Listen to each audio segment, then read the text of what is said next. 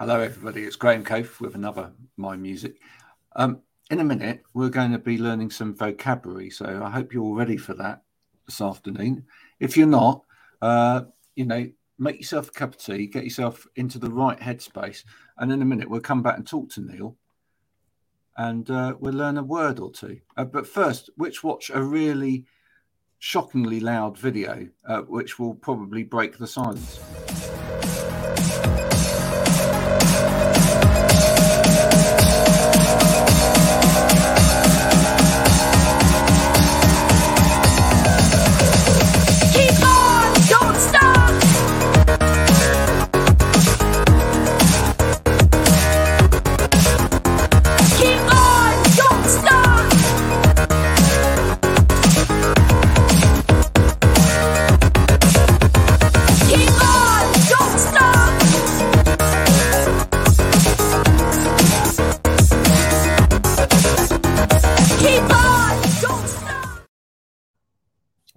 You to uh, Analog Trash for sponsoring this show and, and for providing us with that that moment of entertainment there as well. Uh, do check out analogtrash.com. Um, keep on, don't stop. You see, that was the message throughout that video, and that was kind of what we were talking about just before we came on, because uh, that's what life is like, isn't it, for most of us these days? We just keep going, we don't stop. Yeah, you know, and I and I think it actually. Uh I was I was uh, at a radio interview last night with a, a great artist from Spain called Nacho Vegas, and he he was telling the uh, Portuguese Radio Three um, interviewer uh, Nuno Calado, the radio DJ. They were talking about that, and um, Nacho said something along the lines of, you know, the pandemic was a moment for us to sort of ponder when we were all stuck at home.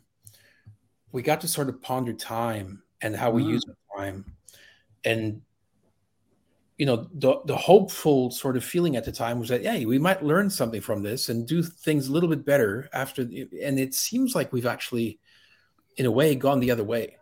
Yeah. And so we, we've we've we've come out of the pandemic in a world that is even more sped up because we have new habits. We're you know we're online even more than than we were before. And, and you know we're dealing with several time zones at once. And everyone sort of expects us to be available, whether they're calling from California or or, or Australia or whatever. And it's like actually we've gone back to a sort of in loco physical existence where we're in our own town doing our thing, but everybody else online is still also expecting us to to keep mm. up. And I think I think it's sped up in a really unhealthy way, to be honest. I, you know, and I and I think it's really key as we were saying before, I think it's key to find those moments to sort of tune out and just uh, live the moment. And you were teaching me a word. Do you want to teach everybody that word? Oh yeah, no, yeah. There's a there's a word in Alentejo, which is the southern region of Portugal. You know the the the plains and the farmland, uh, lots of grapes, wine, um, and they have a word called vagar, V A G A R. I love it. It just the way you say, uh, even the sound of it sounds like the word. It's almost onomatopoeic, isn't it? It's sort of like a, a multiple level thing too, because vagar could mean the motion of the waves, mm. or it could mean having time to do something, or it could mean having time to do nothing. And it, and so you know the, the, multiple levels of it. It's a beautiful word, and, and it's um, you know we we have we're very fortunate to have. Uh, Tozé and Lusitanian Ghosts playing the viola campaniça from the Alentejo. So he he taught us that word. Yeah, I that's that is an absolutely beautiful word, and I think we all need a little bit more of it. In terms of what you were saying about the the pandemic and time standing still and us, you know, hoping we'd learn from that, I feel that so much. I really do feel that so much. I I think the big uh, disappointment that some of us will think about looking back on the whole pandemic period. Maybe, maybe not everybody, but I certainly will to some extent, will be that I felt in those moments where we didn't know what was coming that I part of me had had to keep busy because that's the kind of person that I am. Right. yeah. And Yeah. I, and I wish I just, I wish in a way, I mean, starting this was a good thing, and I've I, I've enjoyed continuing with this, but I think in a way, perhaps you know, some of us left the opportunity there to actually just do nothing. Yeah, but you know, and you know, it's hard, isn't it? I think there's a there's a very direct um, emotional connection between doing nothing and doing what really pleases us. Mm. You know, and if and if if we took up things during the pandemic that were um, emotionally beneficial, then by all means, I think we should try and continue um, those activities and, and persevere even as life comes back at us. Um, yeah, yeah. Um, like you know, full speed train. Um, I think the reason we've sped up coming back in is because I think we feel that we've lost time. You know, we've we we may have we it may have you know we may be trying to make up for for lost time, but that's ridiculous, isn't it? Because once it's gone, it's gone. you know. Yeah, I th- I think there might be some sort of escapist behavior on that level, but but I don't think, you know, as a rule, I don't think, at least that's not my that's not my uh, perception of it. I don't I don't think it's a lost time situation. I think it's more of like just uh, multiple levels of behaviors and day to day habits that are now sort of layered on top on you know instead of just having one life we just have these multiple levels of existence whether physical or virtual or whatever. And and that's not very healthy. No. Let's let's talk about the long train. All right. Your your song because yeah. I'll tell you what it fits in nicely to the discussion because listening to that i i felt like time had just gone back it just feels it really feels like not only in the actual writing but the production and everything it just feels like a time in the past. Yeah. Well i i i'm very happy to hear you say that. I mean you know we went out of our way in a very sort of you know purposeful mission to to record and mix on analog mm. um, and come out of the studio with stereo and and mono mixes you know all analog. So i think analog trash would also appreciate that. Yeah. But, but we, we we went to a studio one i think one of the few studios where you can still do that these days at a somewhat affordable um you know cost. But but we it, it was really um uh, what do you call those filmmakers that sort of set set up some rules as to how they go about shooting and we, we set up those rules about how we go about recording and so yeah yeah. you know it was it was about doing it the old fashioned way and and um uh, doing things live off the floor um on tape mixing down to tape you know not spending a lot of time questioning uh, uh, performances and stuff. I, I think i tried like uh four different vocal mics um, just because I could, and, and and it was it was like we ended up using a Neumann and, and an, an old uh, RCA for the double. Wow! And and it was, uh, but it was it was very. I mean, some of the reference points for what we what we did in in the studio at Clouds Hill were like uh, Exile on Main Street by the Stones. So it was, it was it was sort of it was it was meant to sound that way, and I'm happy it does sound. You know, from way. what from what you're saying, I'm happy the mission was accomplished. yeah, no, it really does sound that way. You would never think that this is a this is a recording in 2022, 2023. You'd never think that. Yeah, it was you, January. It was January 23, so it's it's from this year. It's yeah. Year, you would you would generally think, you know, you could you could place this in the middle of the early 70s or something like that and it would sound absolutely at home. That's very it, cool. Thank you. It, it, well it is and it's incredibly cool. And i just i just think it's got a lovely uh because of that the whole sound of it has got a lovely warmth to it hasn't it? Yeah i mean the other sort of peculiar bit is that we didn't use any guitars so it's it's all of um Lusitanian Ghosts is a is a sort of chordophone project using these medieval folk instruments from Portugal. They're, they're mm. sort of these half-size guitars with different sets of strings and different tunings.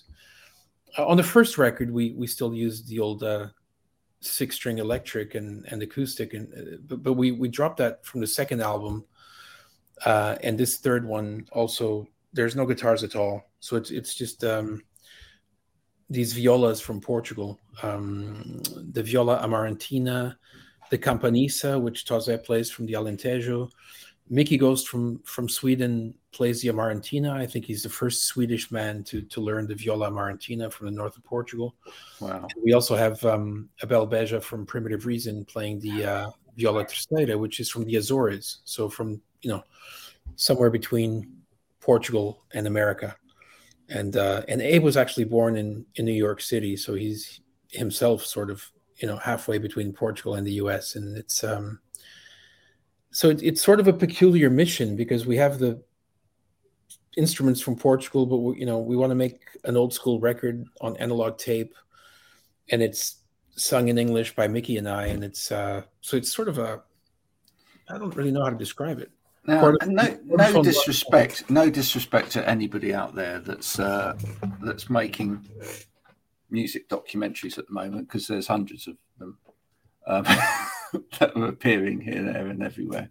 Yeah. And and you know, whilst whilst um, it's you know it's great that uh, Ed Sheeran and the like uh, are making their documentaries and, and, and putting them on all of the big streaming platforms.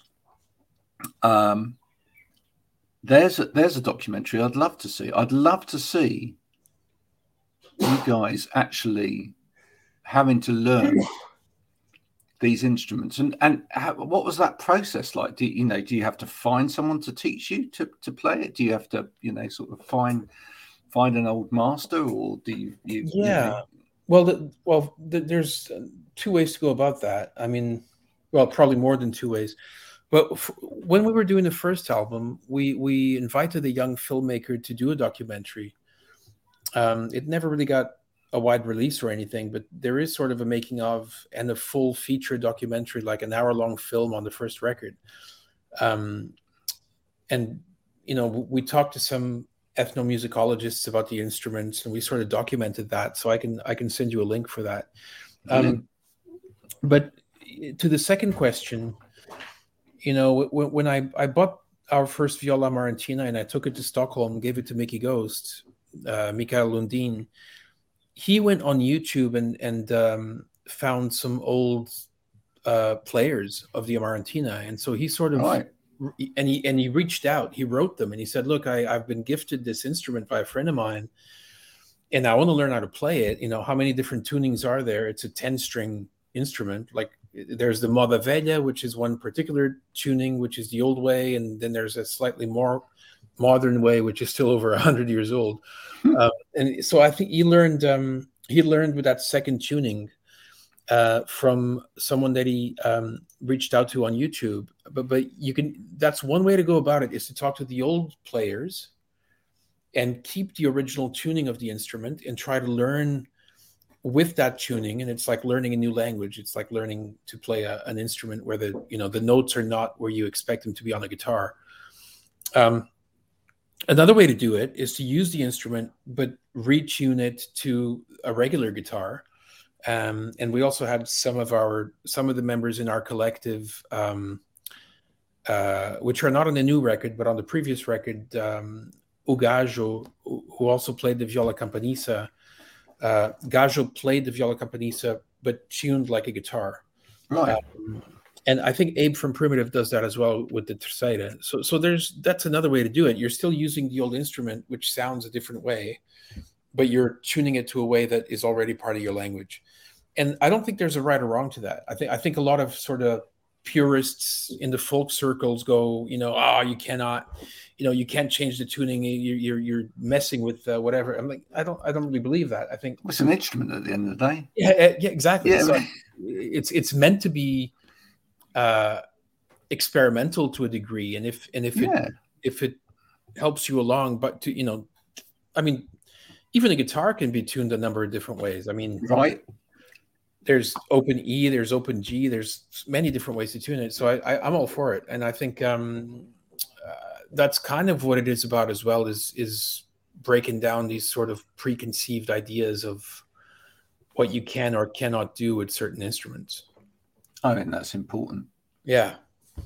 I mean, otherwise we'd never we would never have had any evolution in music, would we? Right, we, exactly. we wouldn't we wouldn't have had anyone ever stick Yeah. a guitar stick a an amp on a guitar or then stick a distortion pedal on a guitar and you know Yeah, or reverb on vocals or whatever it might be. But I, I think that's part of the process. yeah and I think if you know another sort of mission that we're on to an extent is is to sort of um,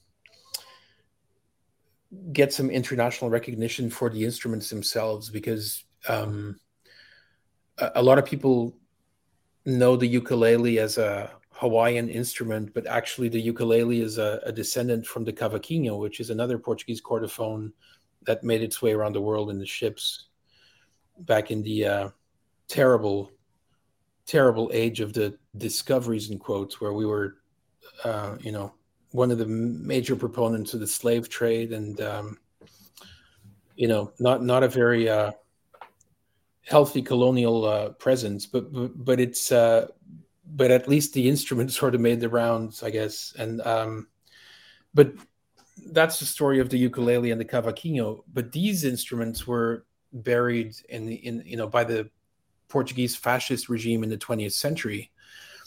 Uh, all they wanted people to sing was fado music because it, it teaches you to accept your fate. Yeah. Mm, So it's your fate, God, and the family, and you know the man is in charge, woman's in the kitchen, and the folk instruments were the opposite of that. You know, the folk instruments you would you would exchange ideas and sing around the kitchen table and and complain about life in a in a perhaps healthier way, and so the regime, let's say, didn't didn't shut it down entirely, but it it wasn't in there was no uh, support or incentive for folk music. yeah A lot of the a lot of the old guitars actually went extinct. The the chordophones went extinct in the 20th century. They were just like used for firewood and thrown in the fireplace, and so people stopped building them. They they stopped uh, playing them first, and then building them. And and it, there's I think not just us, but a whole new generation of artists that are picking them up again, and that's a good thing. And folks got that kind of history wherever you go, hasn't it, across the world? You know, Yeah, it doesn't it doesn't it doesn't matter whether you you you know, you know you're talking folk music from Portugal. You you you know you go ten minutes down the road here in Somerset, and you know find the folk music of this part of the of the world, and you know it's always partly come from sort of the stories of hardship or or the, the stories of the, the you know the people's struggle but with with real hope in it always Yeah, I mean, it, it, there has to be some um, light at the end of the tunnel. I mean, there's some really, really great songwriters that I very much appreciate. Um, that that can be very dark, very, very, you know, down um, most of the time, or even all of the time. But but I, I do think that there has to be some light, and I, you know, again, it goes back to records like Exile on Main Street. You, you have high points and low points. It's a dynamic um, listen from start to. It's it's it's like a journey, right? It's uh, you, so yeah. We just we sort of try and um, live up to those influences in, in our own humble way. You know, using these funny little instruments. so what is the long train then Well, I th- I think it's um it's about feeling alive. It's it's a it's a song that you know tries to sort of paint several examples of when you feel most alive um, and in connection with with whatever emotion you might be feeling. You might be really really happy, or you might be um, at a terrible low point in life, uh, or your life might be changing. You might be leaving home. Um, I, I, remember one of the, one of the most intense memories in my life, um, other than the day my daughter was born, which is definitely number one. You know, amazing, best day of my life. I think one, going going back. Um, when I was in Toronto and going off to university, and I, I, packed all my stuff in my car and got behind the wheel and drove from um, Toronto to to Windsor, and hitting the hitting the 401.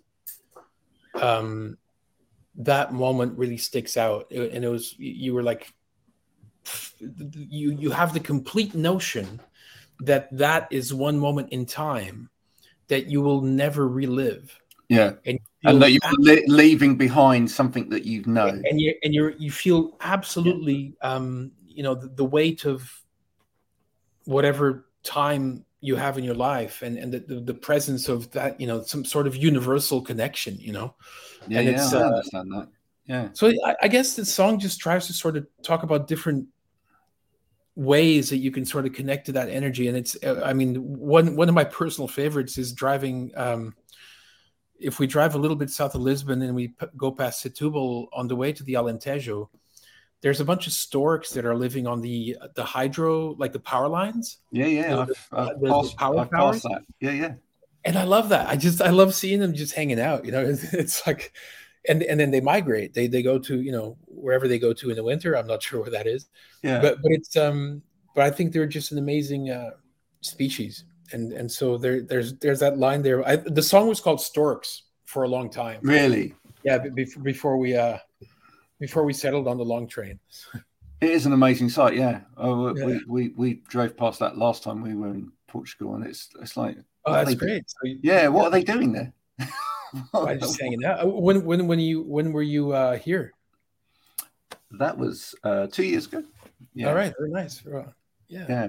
But it, I, it, it's and we we've been we've been uh, that way a couple of times. But it's yeah, it's one of those things. It's it's almost supernatural, isn't it? In a way, that kind of yeah. I, th- I th- that's that's a good word because I think it is sort of a supernatural feeling that that I'm trying to describe in a very you know non eloquent sort of way. But but it, it is sort of like a transcendental feeling of connecting to something bigger. Um, and and that can I, I, think music is a real driver for that i mean um there's some songs that can trigger that sort of emotional response time and time again mm. um and but it it, it just it, it it it's such a unique phenomenon to each person because it depends on our own sort of life story and what we go through at different times and what music we connect with when we're young and I think it, I hope I'm mistaken, but I think those moments become fewer and further between as you get older, maybe. Mm.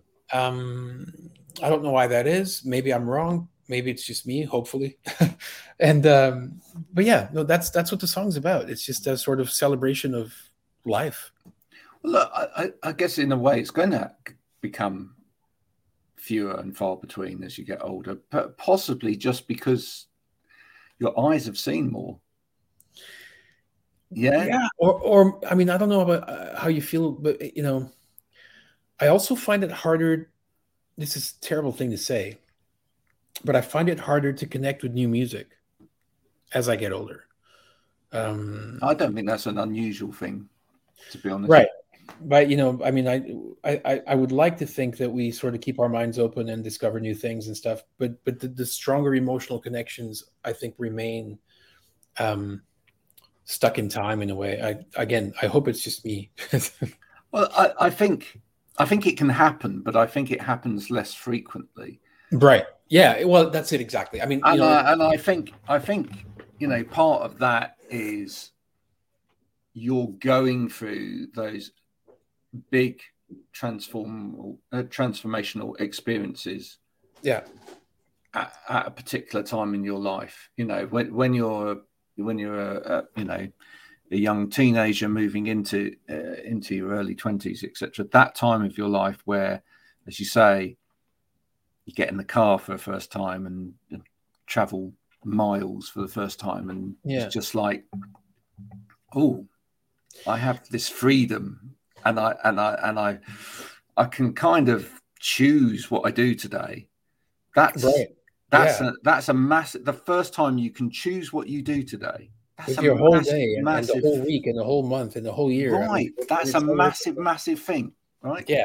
Because up until that, up until that time, you've been kind of beholden to your parents' time, and you know you've you've been safe within the nest, and now you're suddenly you're looking at the world, and you're just you're making decisions as to where you go in it. That's a huge thing. So yeah, any any of the music that comes into that soundtrack of that right. time, yeah, is massive for you. But you know, that's the funny thing about that moment I told you about driving down the 401 on the way to Windsor. I remember the moment, but funny enough, I don't remember the soundtrack. Yeah. And and I mean, I remember the you know, I I know everything that I was listening to at the time, but I don't remember at that exact moment what I was listening to, and that's a shame. But another thing I, I wanted to say, going back to the whole discovery thing, um, Yes, it is fewer and further between, but it's it's not over. I mean, I was at uh, South by Southwest uh, a few years ago, I think 2016 or so, and I went to see my friend Rishi from um, Elephant Stone, which is a band in in Montreal, or he's based in Montreal now. Um, but before Elephant Stone played at Hotel Vegas, there was uh, another band that was on that I didn't know, and they hit the stage and that was definitely that sort of moment of discovery because they've become one of my favorite new bands. It's a band from Houston, Texas called Xixa, uh, spelled X Y X A, and they mix, you know, rock and roll with uh, with cumbia. You know, so they're doing.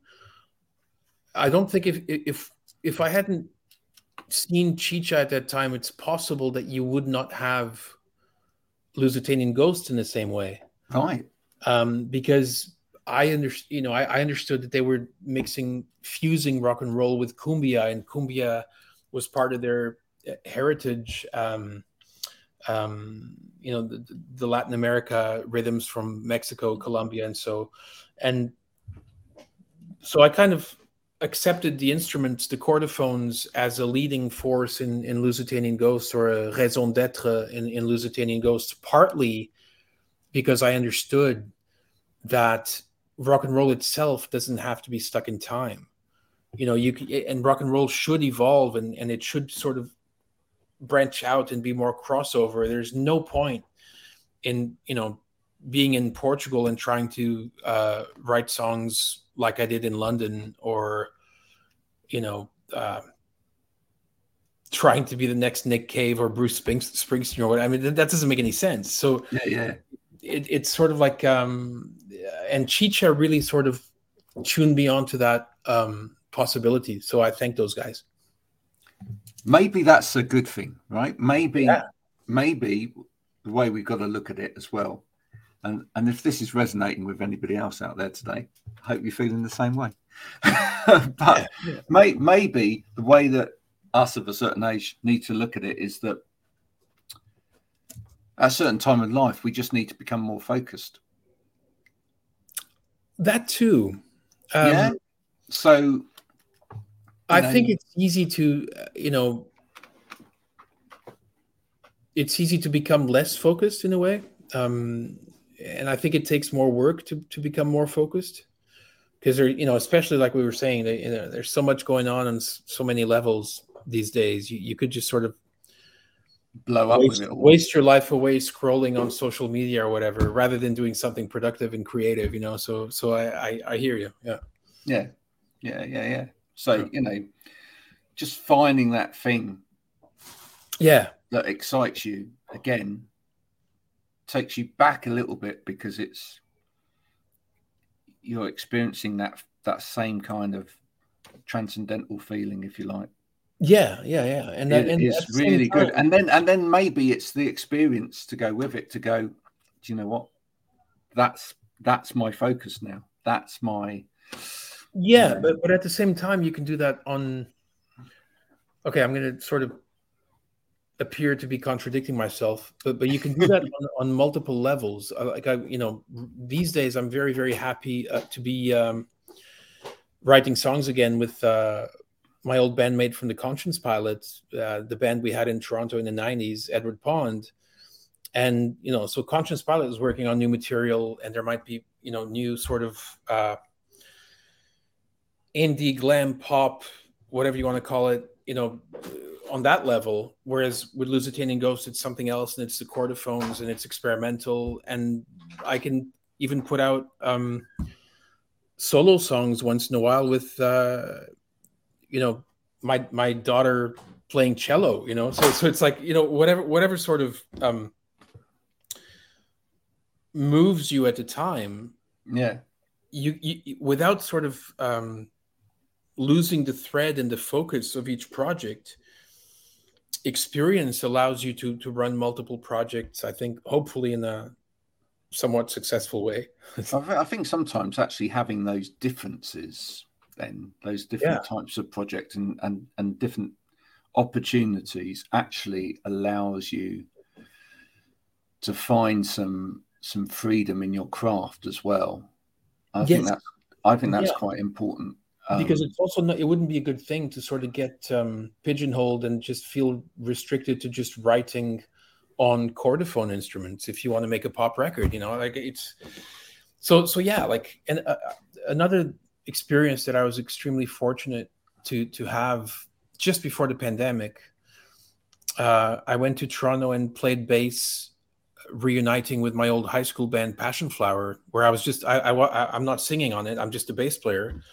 Um, but I always love playing bass because it's a totally different um, experience to being in the band when you're not fronting, um, and you you can just really dig into the instrument and and have a totally different approach and perspective. So I I really treasure also those moments of being able to do mm. or you know playing different roles in in different projects. So it sounds, Neil, like with all of these things going on, you're you're actually finding really good ways of filling up your cup all of the time. Yeah, I mean, you know, filling up my creative cup because on on the business side, uh, you know, the music industry is a many splendored thing, and I'm I'm also running a label and a publishing company here in Portugal, working with many other artists, and you know, that keeps me busy and out of trouble most of the time. And but but, I, but I had to sort of I had to balance that with more creative time again because um and I, I mean to be to be fair, I think that was already sort of um something I recognized before the pandemic, but the pandemic also sped that up. Mm. And that was a good speeding up. it's like, you know, there, there was multiple levels of speed, not not, you know, maybe that's not the best choice of words, but the the there was multiple levels of like uh readiness to implement some creative ideas and you might not have had that time without the pandemic yeah you might have yeah. wanted to do something that you didn't do because you were too busy at work or whatever and and i think so there's there's there's also a positive side to it at the end of the day. It kind of brings us right round to where we started the conversation. Uh, it, yeah it, it, it's very yeah it's very similar to actually you know why I continue to do this was because you know some people go oh well yeah but if you're getting busy with work you know perhaps this is what you need to relinquish. It's like no because if I don't do this then actually I would still I would actually feel more tired I'd actually feel right. more right because yeah. there, there, there, are certain things that you've just got to do because they actually make you happy, right? Well, yeah, that's the thing, right? Because it goes back to what we were saying about it's not about pausing and doing nothing. It's about pausing to do something that really you enjoy doing so much that it recharges your batteries. Yeah. And it, and it improves your quality of life. And, and it's, uh, I think that's, that's what it's all about. And it's, um, I'm trying to sort of keep that more in perspective post pandemic than I was able to do before. So that's where I see the light. Or you know, the, I know a lot of people suffered, of course, uh, a lot during the pandemic, and it was a terrible uh, time for many people. But the first time we paused and we were stuck at home and we couldn't go out, um, I mean, I, I, I actually really treasure that time as well. It was it was it was not I, I I can't. It was a really bad time for a lot of people, but I can't complain. I feel very fortunate in in that way because it was it was a a positive and constructive time um, with the family and the kids and in my in my own mind sort of reflecting on things and trying to sort of um, reconsider a lot of decisions. And so it, it, I, yeah you can put that time to good use as well. Mm. so uh, over the whole of the, the new album we, we get these kind of themes do we in terms of sort of yeah you know i ha- i actually haven't gone back to hear the rest of the record but i mean we finished we finished the whole record um mid january and we mixed it the same week um, and the the record is now at the mastering phase with um, um, uh, Chris von Rautenkranz at, at uh, Soundgarden Studios in Hamburg, and um, and I haven't gone back. He's he sent us last week. He sent Micke and I the full mastered album, stereo and mono, for us to approve, and because as I said, I was at Westway Lab last week and with Nacho Vegas on the road here in Portugal doing some promo for his record. We um I haven't actually gone back and so I haven't heard it in like over a month. Um to the point where like I would have to jog my memory to actually uh, comment on the other songs. But what I can tell you is that the whole thing follows the same approach, recording wise, analog wise. Every mm. was uh, you know, recorded on two inch tape, wow. down to quarter inch. Yeah. Um, no digital um, up until, of course, the very last step before it goes on Spotify or whatever. Uh, and we're going to press two LPs, one mono, one stereo. There will not be a CD release. Um, but this unless there are unless there are vinyl delays at the factories and such, I would expect that the album would be out um, mid to late September. Yeah. Perfect. Yeah. Perfect. Just in time for my birthday, which is great. When's your birthday? Last day of September. Maybe we should go for that as the release date. I'll make a note. Uh, I think I think we're. That... You know, I, it, again, it depends on the vinyl delays, but I was I was aiming at uh, somewhere around September fourteenth, and then um, there will be a show in Lisbon on October fourteenth so the goalposts, the mid range of the goalposts is your birthday. there you go. yeah. oh. And you and you are of course invited to the uh, release show on October 14th. Oh, thank you. Yes. At, uh, a, a, small theater called uh, Teatro Taborda by the castle in Lisbon in the Mouraria neighborhood where I was uh, born. Wow. Wow, yeah. fantastic. Uh, look, I'm I'm really excited to listen to the, the rest of it um, because if it's anything like the the, the one track that you've uh, re- released already, um, it's going to be fantastic. Uh, and, well, and it's uh, it's uh, yeah, I, I, I think it's um, I think it's lovely that you're bringing these instruments back for people to hear or, or enabling people to hear these instruments in a very accessible way as well. Um, but actually crafting something very unique and different with it as well. That's that's that's really what um, excites me about this as a as a whole project. So thanks, Neil. yeah, no, thank that. you. I mean, it's uh, those are very kind words. I, it's um, you know, at the end of the day, to us, they are just rock and roll songs. But I think uh, Micke Micke once said in an interview that he um, when he started writing the songs on the Amarantina, even at the composition level, the songwriting level, it changed the way he was approaching mm. the songwriting process. So it's not just a sort of sound or a, a, a, color that you give the production in the studio. It is very much the whole thing is anchored on the instruments. It's um, and yeah, um, you know, lyrically, thematically, I'm not writing the, the same songs that I wrote in London. You know, rock and roll, etc. It, I, you know, all of the themes follow direct life experiences that I've had in Portugal, and and they are sort of somewhat. Uh, I suppose they're somewhat biographical, not not in a literal way, but like a, just sort of a general influence sort of way. So I hope you like what you hear in the rest of the record. I, am sure I will, folks. If if you'd like to find out more, if you'd like to um, experience some Lusitanian ghosts, uh, the, the, single, "The Long Train," is it is it out now? Or is it is about? It is out now. Yeah, it's, it's out now. Out now. Um, it's available where Neil? On all streaming platforms in uh, stereo and glorious mono mixes. Well, you've got you've got to you've got to listen to it in both. Okay, just to a get the streams up and b b to understand what mono sounds like for some of you whippersnappers yeah. out there. Um, yeah. And and the the album, uh, which is going to be called Lusitanian Ghosts Three, is that right? Yeah, I mean, we couldn't really come up with a catchy title or anything. It's the third album, so I think we're just going to keep the. He uh... was a Sky fan when he was uh, when he was younger, and he, you know, so he had Sky one, two, three, and he thought, well, you know, why, you know, why, why not?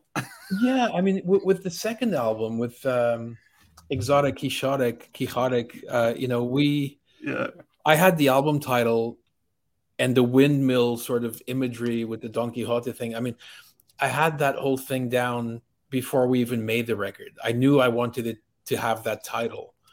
Um, and the songs were about, you know, quests and and the sort of personal challenges in our lives and stuff. With this one, I think it's actually a less in a way it's a less planned thing and it's more spontaneous and we we just don't think um, any of the songs are sort of uh, what do you call it like title tracks if you will but so you know I, what? I, I think you should do a Led Zeppelin. I think you should literally just have a picture on the cover. Yeah. And let people decide what they want to call it. Yeah, exactly. Exactly. I mean, it's uh that's a good idea. I mean, I think that's what we did on the first one actually. It was a big oil painting of our six faces at the time, but it and it, of course it because it was the first one it ended up just being self-titled um but yeah I, I, we don't have to put a three on the cover it'll just be sort of like Lusitanian ghosts. Yeah. Yeah. And then let people decide. They, yeah. they can call it the, you know. And and to be fair, it also feels because like I said on the first album, we were tracking um as a, a regular rock and roll band with bass and drums and guitar. And the the chordophones were overdubbed. Whereas in the second album, we lost the guitars and we we we recorded on tape but we mixed on digital. And this third album is actually it, it actually feels like a debut album to me because i think it's the first time that the whole vision has come together from the songwriting perspective to, to the analog studio to the analog mixing to the final um, master of, of the album. So it kind of feels like it should just be lusitanian ghosts you know? And yeah the fact that it is the third record, well, yeah, that's it took us it took us some took us a couple tries. That's just that's just when it came out. Yeah. Neil, it's been an absolute pleasure as normal. Thank you so much. With you. Yeah. I, always enjoy our conversations. Uh, please do go and check out this Lusitanian Ghosts. Uh, this has been my guest, Neil Leyton, today. Um, if you've enjoyed this, do go and share it with lots of other people. Uh, not because I want to become famous or anything because I'm not going to be, uh, but just because it shares a little bit of extra music with other people, which is the best way for people to find out about new music. Um, and yeah, uh, we will see you again later in the week with another My Music. Until then, bye for now. Thank you so much, Graham.